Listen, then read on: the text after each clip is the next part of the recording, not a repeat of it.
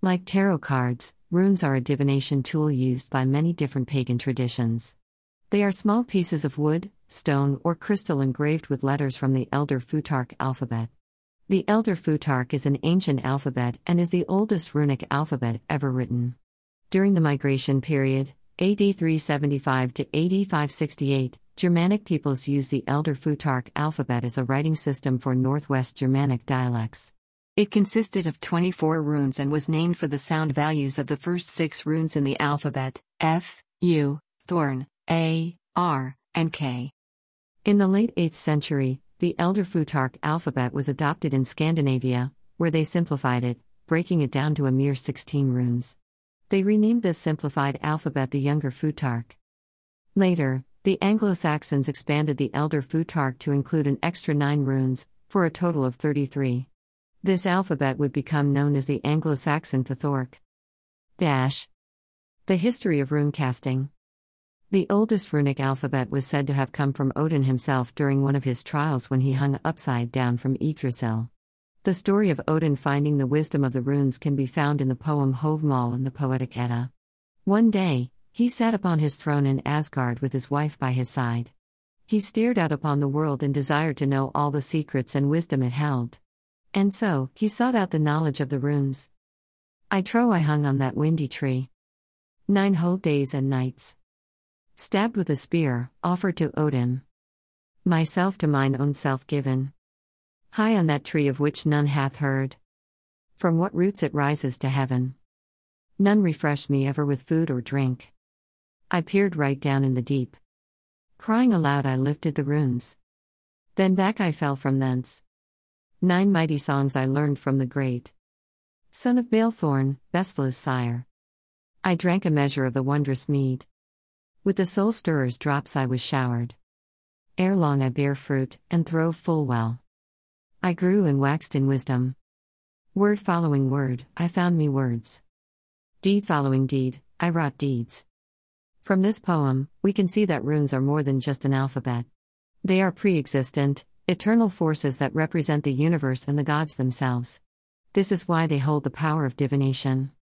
One of the earliest written records of runes being used as divination tools comes from the Roman historian Tacitus, in his book Germania, where he tells of watching Germanic peoples performing divination rituals with runic staves, sticks carved with runes.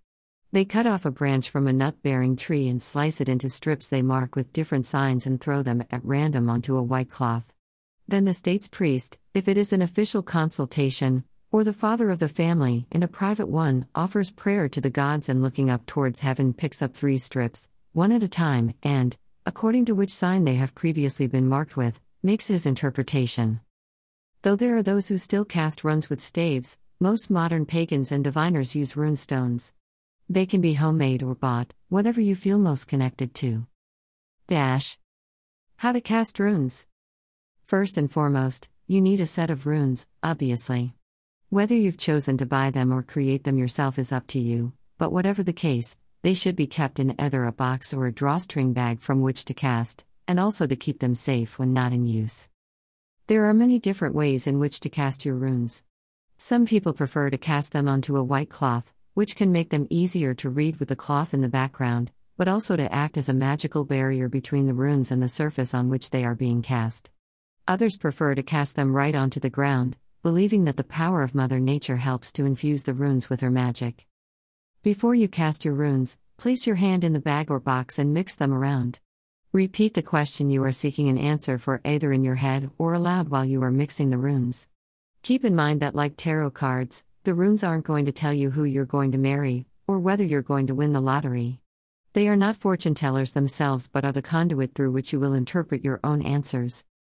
The best pattern for beginners is the three rune cast. Rune casting, like tarot and other forms of divination, often addresses a specific topic and considers both your past and present as influences to address the question at hand. After you've mixed the runes thoroughly and repeated your question, pull three runes from the bag, one at a time, and set them one beside the other in front of you. The first rune you pulled provides a comprehensive overview of your problem. The second rune identifies issues and hurdles related to that problem, and the third one suggests the potential steps you can take to overcome your obstacles or get to the outcome you want. Once you've mastered a three rune cast, you can move on to other spreads and different castings. As with any form of divination, mastery of rune casting takes time and dedication, but this quick introduction should set you up on a good path to get there. Happy casting, witches!